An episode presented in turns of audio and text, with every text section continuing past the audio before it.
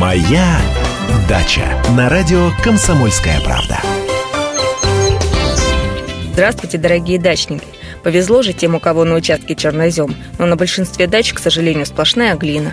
В ней мало питательных веществ, она очень плотная, почти не дышит. Для растений это совсем не подходящая земля.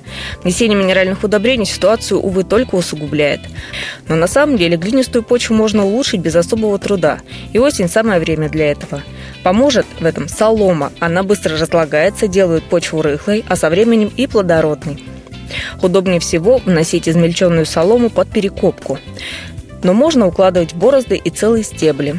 При том и другом варианте за зиму солома перегниет практически полностью, но лишь при условии, что она заделана не глубже 15 сантиметров.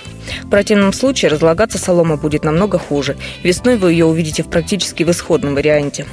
Однако, если заделали ее правильно, то уже в апреле почувствуете, что копать землю стало гораздо легче. Такая рыхлость продержится все лето, а осенью снова надо будет нести солому. Если поступать так регулярно на протяжении, скажем, лет пяти, то к концу этого срока почва будет не только удобной для обработки, но и плодородной. Это станет заметно даже по цвету. Ржавая глинистая почва приобретет черный оттенок. В обогащенной соломенным перегноем земле будут охотно размножаться азотобактерии. И без вашего непосредственного участия растениям будет поставляться 30% азота, необходимого для их развития. Постепенно солома не только облагораживает почву структурно и качественно, но и оздоравливает ее. В тяжелой вязкой глине болезнетворные микробы сохраняются годами, а в рыхлой и богатой органикой обезвреживаются буквально в считанные дни. На сегодня у меня все. С вами была Анна Кукарцева. Берегите себя и удачи на даче. Моя дача.